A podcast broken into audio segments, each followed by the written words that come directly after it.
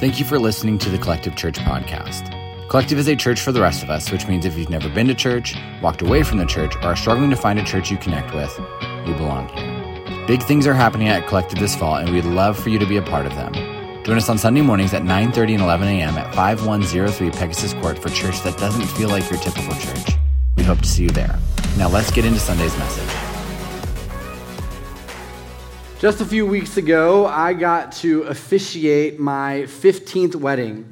And one of the things I do for every couple that I marry is I send them a list of questions ahead of time for them to answer without the help of their significant other. And then what I do is I take these answers, I bring them into the ceremony, I tell a little bit of their story. And so I ask questions like, what was your first impression of them? Or how did you know? Like, what was the moment when you knew they were the one? Or what was the proposal like?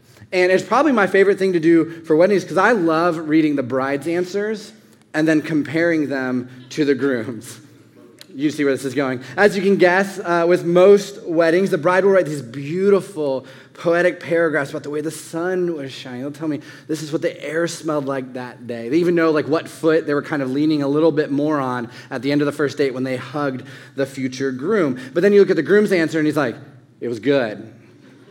Now, not all couples are that way, but it is the majority. And while there tends to be a pretty big difference in how they answer questions like, what was your first impression? Or tell me about your first date or you know, share about the proposal. There's one question I ask that almost always gets the same answer.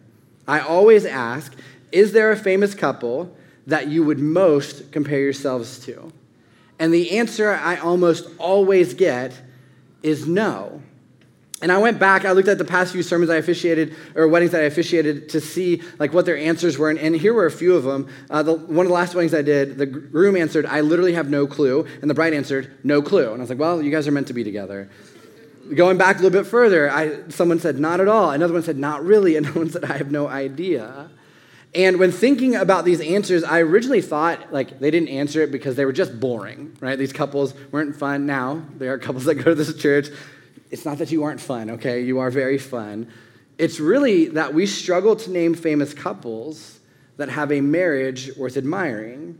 Because here's what is true, whether it's famous couples or fictional sitcom couples or historic couples or just couples in our own families, it's hard to find healthy, growing, life-giving, grace-filled marriages that we want ours to be like. And so here's what we're going to do today. Just like the past 2 weeks, we're going to be reading in the book of Ephesians in the New Testament of the Bible. And just as a reminder, this is a letter that was written by Paul to a church in Ephesus. And when you read this letter, one of the things that you realize is that this church had some family drama.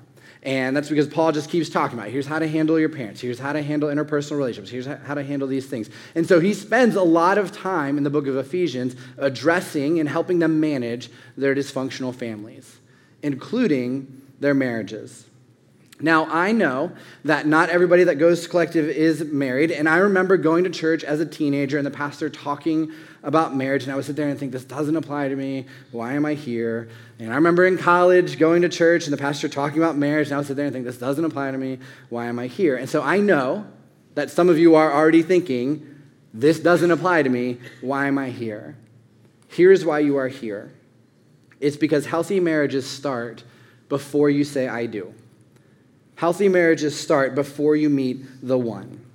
Healthy marriages start when you are single because you set a foundation in your life and in how you view marriage that will eventually one day lead to healthy, growing, life-giving, grace-filled marriages. And so let me start by talking to those of you who are single, whether that's by choice or not by choice, whether you're a student and you're not even thinking about that yet. Maybe you're single through divorce or loss. Hear me out. Today is a day where you can get a head start that a lot of us didn't get. And so my challenge to you and my encouragement to you is do not take that for granted. And so if you are single, my challenge is take notes, right? Take the things that we read to heart. Start building or rebuilding the foundation for a healthy marriage right now. Because here's the thing, you will not regret it later. You just won't. And really, whether you are married or not, you should take good notes for yourself. And the key phrase there is for yourself, because we cannot change our families, but we can change how we deal with them. And so as we talk about marriage today, remember that you cannot change your spouse. Right? You are not responsible for changing your spouse. Some of you, your marriage is that. Like you were just constantly trying to change them, but that is not your responsibility. You are ridiculously in charge of one person, and that is you. And so get it out of your head. Today is not for them to hear. Right? Today is for you. Right? Today is for me. Today is for us. You got it? Okay, good. Here's the first thing to write down that Paul says a healthy marriage looks like. He says a healthy marriage is we and not me. When Paul is talking to husbands and wives, he says this in Ephesians 5:21. He says, submit to one another out of reverence for Christ. In a healthy marriage, one person is not more important than the other. Some of you have tension in your marriage right now because there is an unbalance, right? All the time. Your marriage is one-sided. It revolves around one person. It's all about their schedule and their time and their feelings and their wants and desires and their growth or lack thereof. It's a marriage that's about me and not about we. But Paul says that marriage should have equal submission, right? Equal serving, equal care. A healthy marriage is about we and not me. Now, there are times in healthy marriages where it's unbalanced, right? You go through seasons of imbalance. When your wife is pregnant, husbands, you should be out serving your wives, and her needs should take precedent over yours. Right? She's literally growing a human inside of her, so I think you can do more than 50% of the dishes. Right? You can pick up and take care of the kids. You can serve more so that she can rest more, and that is okay. Right? That's a good imbalance. My wife, Ray, and I are getting through a season of imbalance right now. Working to get the Collective Kids Space open last weekend meant long days, late nights for me here at the building for weeks. And so during that time, my work schedule dictated our family schedule. But now that the space is open, we're working our way back to being balanced again. There are times when your spouse is sick, when your spouse is in school, when your spouse starts a new career, and this will lead to imbalance, and that is okay. But if you are in a marriage where one person is always more important, where one person always takes the back seat, if the season of imbalance never goes away, it's not a season anymore, it's a culture. And that is a culture in your marriage that will lead to destruction. If your marriage is out of balance, a marriage that's out of balance leads to seeking out affection outside of a marriage. A marriage that's out of balance leads to resentment from one spouse to another. A marriage that's out of balance leads to burnout. A marriage that's out of balance leads to one or both parents seeking out affirmation and purpose from their children. Some of you grew up in that house. Your parents had a marriage that was out of balance, and so they expected things from you as a child that they should not expect from you, and you're still working through that today. Right? You are not more important than your spouse, and the opposite is true. Your spouse is not more important than you. A healthy marriage is about we and not me. Here's the second thing that Paul teaches us. A healthy marriage takes work. This is probably my biggest frustration with Hallmark movies, okay? I know some of you love them. Who's already watching them? It was like November 1st at midnight, and you turned on the Christmas movies. It's okay. I'm not going to make fun of you. You guys have learned that if I ask you to raise your hand, I'm probably going at you pretty hard. But this is my issue with Hallmark movies, right? Because every single one of them is a story about a big city lawyer, a writer, a baker, you know, a former athlete. They return to this small, humble town where they grew up at Christmas, and they go to inherit something or to stop some terrible organization or to save the family business after dad passed away or to collect the pieces of their life after a tragedy, right? And they're all the same way. She magically falls in love with a sensitive guy in plaid whose dog rides shotgun. I've never seen a Hallmark movie in my life. This is all I guess. Right? I haven't. It's just that easy. Sorry. Right? And then he falls in love with the girl that he didn't notice in high school because she had glasses and then she got LASIK. She's totally different now. And at the end of the movie, everything's the same, like Christmas and the town and love is saved forever. But the thing they conveniently leave out is all the hard work that healthy marriages require. They leave out the first real fight when the insecurities from past toxic relations come out in full force on date night. And they have to figure out how to work through it because they can't just walk away this time, just like they've done in the past. They can't walk away because they made a commitment to each other. And they sealed that promise with rings. They leave out Saturday mornings with kids who come into the room at 6 a.m. because they want to watch Bluey and eat pancakes, and the dad somehow magically sleeps through it all. He wakes up at 9 a.m. refreshed from a great night's sleep, and his wife looks at him with those eyes that say, I'm going to strangle you later, right? And they've got to work, and they've got to have the hard conversation. What does it look like to have balance in their marriage, right? They leave out the wife that's overbearing. They leave out the husband who is underwhelming in his effort. They leave out the addiction and the anger issues and all the therapy that you need to get through it all. And I understand why we love Hallmark movies. Like, our marriages are hard enough, and so we want to space out in this world where it always snows on Christmas and the coffee never gets left in the microwave and turns cold, right? We want that, but that isn't reality. Healthy marriages take work. And Paul goes on to tell us the work that we need to put into our marriage. And he starts by talking to wives first. In Ephesians 5:22, he says this, "For wives, this means submit to your husbands as to the Lord. For a husband is the head of his wife as Christ is the head of the church. He is the savior of his body, the church. As the church submits to Christ, so you wives should submit to your husbands in everything." Now, let me just say this really quickly. I'm going to be honest. I hate that I even have to say this because it takes up words in a sermon that could be spent on more fruitful things. But I know that I have to say something because anytime we talk about marriage or sex or any of those things, I have to battle this garbage that's being spewed on social media by people who didn't go to school to have a ministry degree, that people don't lead in a church, or honestly, people who don't actually read their Bibles every single day. So hear this, okay? If you're getting your theology from TikTok, hear this. We laugh, but it's the reality right now. This is not saying that women are less than men, okay? This is not saying that women are less than men. This is not saying that women are to be slaves to their husbands. This is not saying that women don't have value. This is saying that husbands are called to be the leaders in their marriages, and wives are called to support that. And so don't read more into this than what is healthy. Because the thing is, some of you are struggling with this tension right now. It has nothing to do with Scripture. It has everything to do with the wounds that you have in your life, right? Typically from your father, maybe from the church, right? It's those trust issues that you have that makes you read this in a way that makes it toxic. It's not. Because remember, right before we read this verse, Paul teaches that both husbands and wives should submit to one another, right? That doesn't cause tension in us, so why does this, right? Make sure you're reading this the right way, because here's what this means. It means that God knew that there are going to be times when marriages hit difficult situations, times when a decision needs to be made and someone needs to lead. Someone needs to go first. Someone needs to be responsible. Someone needs to be there to handle the consequences. And so God, in his wisdom in designing the family, calls husbands to that role, right? God, in his wisdom, has a design for the forgiveness of sins. God, in his wisdom, has a design for how we handle our money. God, in his wisdom, has a design for how we work and how we rest. He has a design for how we handle conflict. He has a design for how we handle trials. God, in his wisdom, also has a design for marriage. And so Paul is saying, women, let your husband lead. Pastor Bob Russell says it like this: in any relationship, someone has to take the first hit when a storm is coming.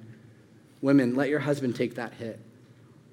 Right? This means to trust him. It means to believe that he wants what's best for you.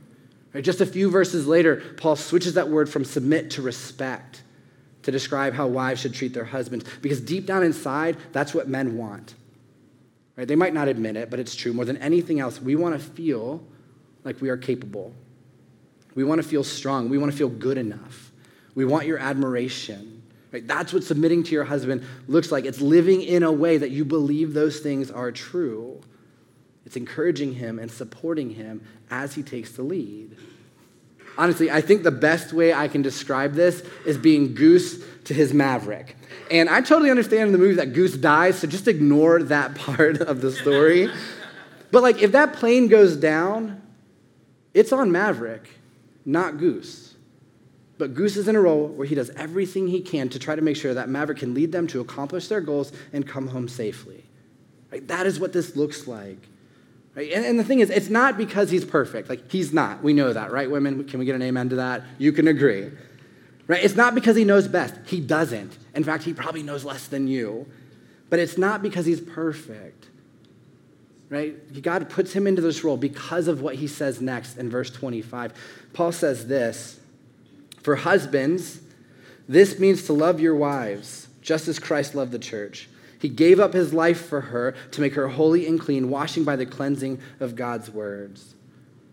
Man, your job is to love your wife as Jesus loved the church. And how did Jesus love the church? He laid down his life for it. He valued it above his own life. Now, men, you probably aren't going to have to physically die for your wife at any point, okay? All men have this fantasy of giving up their lives for their family. This is a true thing. You can ask your husband about it later. They might lie.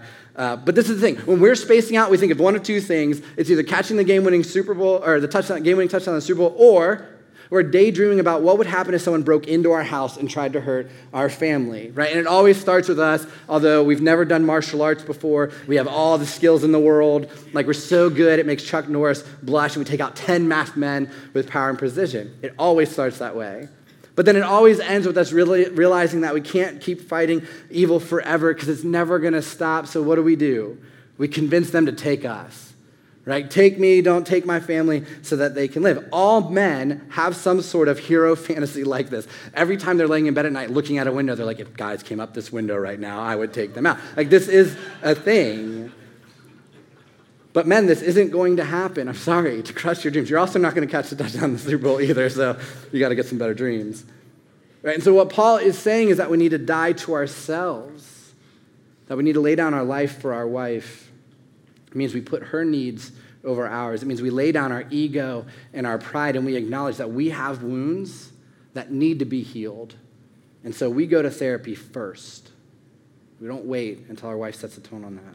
It means we sacrifice our time so we can read our Bible, so we can be the spiritual leader in our family. It means we put to death our insecurities, and we choose a culture of vulnerability in our marriages where we set the tone about talking about how we are doing and how we are feeling and what we are struggling with. Men, it means to lead in a way that our wife finds safety and security so that she feels comfortable trusting us and following our lead.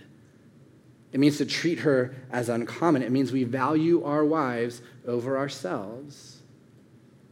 One of the prayers we have prayed since before Collective started was that this would be a place where marriages get healed.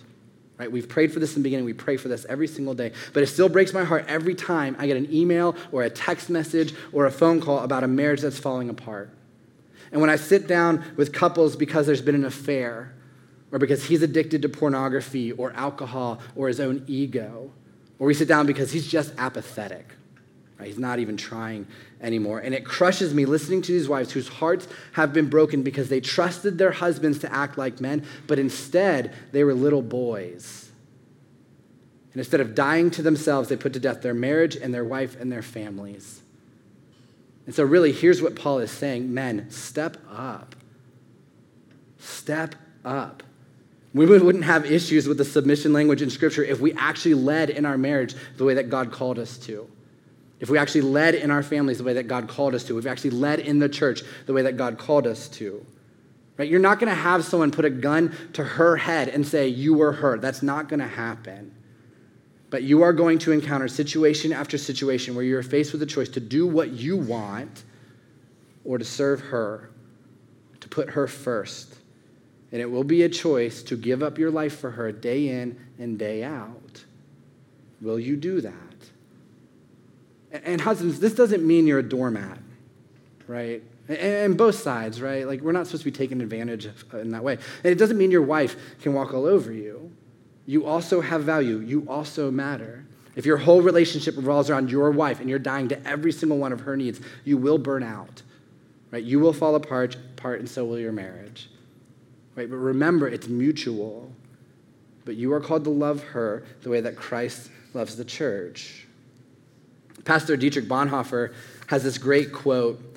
His niece was getting married, but he wasn't able to attend the wedding because he was in a Nazi prison camp for trying to assassinate Hitler. Like, he's a dude. Love it. And so he wrote the wedding sermon and he mailed it to her, and it had this line. He said, "Today you are young and very much in love. You think that your love will sustain your marriage. It won't. But your marriage can sustain your love. Your commitment and your promise to love one another in sickness and in health until death do you part is what sustains your marriage. Love is a feeling. Marriage is a promise. And marriages take work." Right? And so some of you have marriages that are fractured and on the brink of collapse. And so the question is, will you put in the work? Right? It's hard work.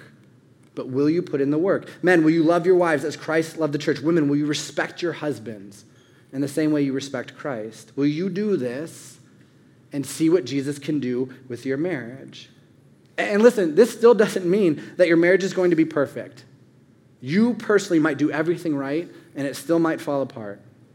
She might not respect you. He might not put you first. She might not admire you. He might not lead you. But remember, you cannot control them. You can only control yourself. Put in the work. Here's the last thing I'm going to say about this, because I'll keep soapboxing this, and we need to move forward. You don't need to do this alone. Right? If you need help working on your marriage, if you need help working through the cracks that you know are just getting wider and wider, we want to help you with that. That is why we pray that prayer, that God heals marriages in this church. And there are people who go to Collective who have been there, who have screwed up their marriages to the point where they should have no recovery in them at all. But through the grace of God and through the foundation of Scripture, they have worked to heal their marriages. There are marriages that are healthy and thriving in this church, and those people would love to do nothing more than to walk with you and your spouse as you work toward getting the marriage that God wants you to have. And so if you are in that place, do not do this alone. And here's what we want you to do. If you want that help, it's to write marriage on the bottom of your connection card. And we will follow up this week. Because there are people who are living where you are right now. They've been there, and they want to help you through it. All right, here's the third takeaway. A healthy marriage comes first. Skipping ahead a few verses, Paul says this in verse 31. He says, as the Scriptures say, a man leaves his father and mother and is joined to his wife, and the two are united into one. This is the biblical definition for marriage. One man and one woman joined together. They're united spiritually. They're united emotionally. They're united physically. They become one.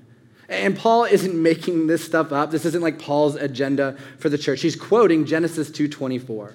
He's following God's lead. When God gives Adam the gift of a wife, this is what it says.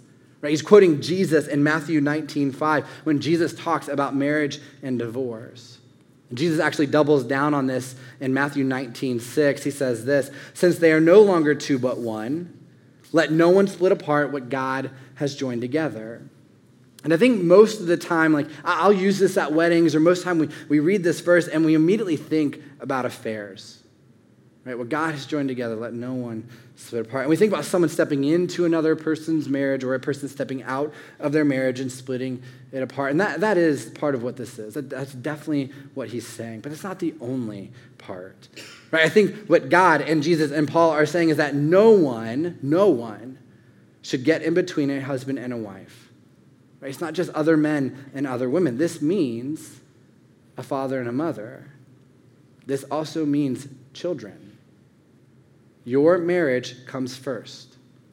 Your marriage is more important than your relationship with your boss. It's more important than your friends. It's more important than your parents. And it is more important than your kids. Kids, your parents have a good marriage if they think that the other person is more important than you. You are not the center of that relationship. A few years ago, pastor and author Francis Chan put out a book called You and Me Forever, and it was like super controversial. And here's why. One of the main themes of the book is that your wife is more important than your kids, and that your husband is more important than your kids. People got so upset about this. Specifically, Christian people got very upset about this. But this is biblical. Right? A healthy marriage comes first. Your role as a husband or a wife is more important than your role as a father or a mother. This is not to say your kids aren't important. This is not to say you can mail it in as a parent. This is to say that God understands that a healthy marriage leads to a healthy family, that a healthy marriage leads to healthy kids. Right? And so if you want to be a great parent, it starts with you being a great spouse. Some of you have family dysfunction because you value your parents' approval over your spouse's desire for boundaries, right? We talked about boundaries a few weeks ago, and you're struggling with this right now because you are more concerned with how they're going to feel than how your spouse is going to feel. Some of you have family dysfunction because you allow your parents to have too much of a say in how you live your life. Some of you have family dysfunction because your marriage has taken a backseat to your relationship to your parents. You have codependency issues. But the moment you get married, you are no longer tied to them because you are now united to your spouse. Your marriage should come first. The only relationship that is more important than your marriage is your relationship to Jesus. That's it. It's God first, marriage second, kids third. You don't even have to have a fourth if you don't want one. You don't want to have friends, don't have friends, okay?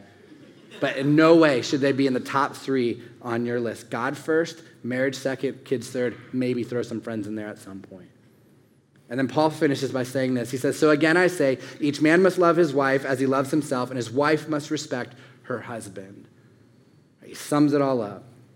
A healthy marriage is we and not me. A healthy marriage takes work, and a healthy marriage comes first. Now, married people, you can take a deep breath for a second because I'm not going to talk to you right now. I'm going to talk to those of you who are single. Okay, if you're single, buckle up. Single people, let me ask you a question. Why do I have a higher vision for your love life than you do? Seriously.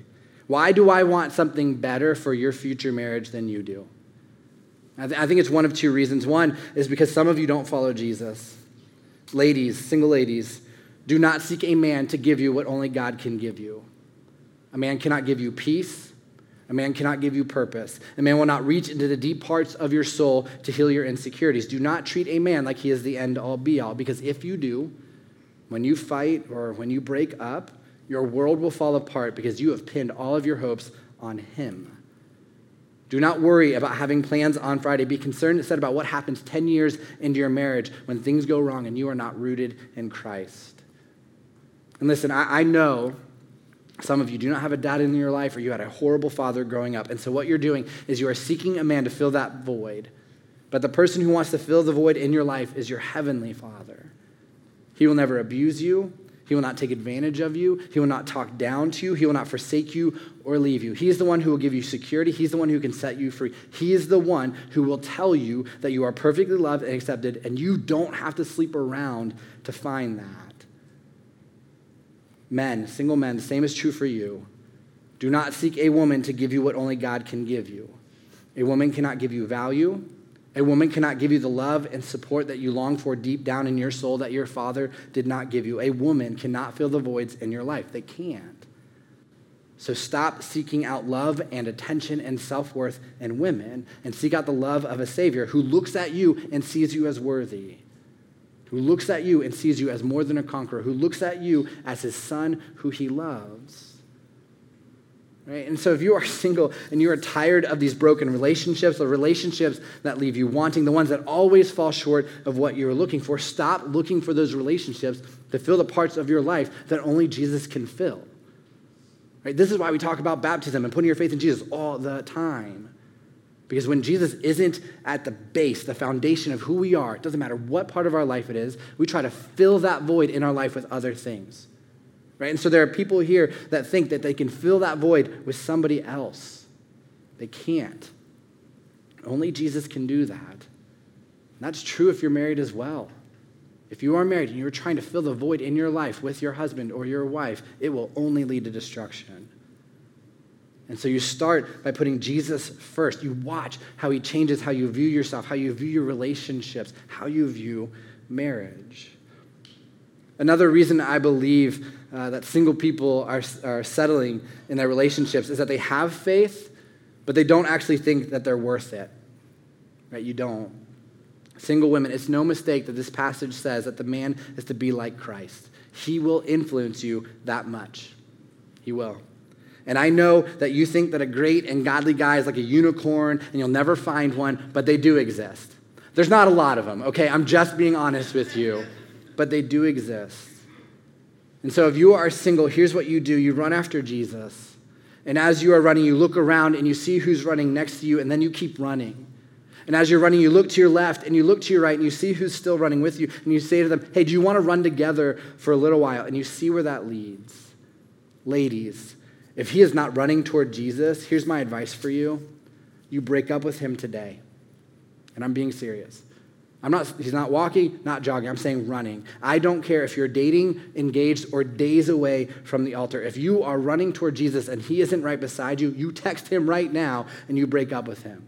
You can give him my email address, michael@mycollective.church. Send the complaints to me because you know what I'll do? Deleted. Don't care. Don't care. Because here's the thing, some of you are settling, right? And I know you're settling because you're sitting here alone and he's at home playing video games or resting up after a long week. I know that some of you are settling because you are taking next steps in your faith, or at least you're trying to, and he can't even show up. And so I want to tell you, just in case nobody else has, you are worth holding out for someone great. You are worth pursuing. You are a child of God. You are his daughter. Your heavenly Father loves you. He wants you to have a great husband.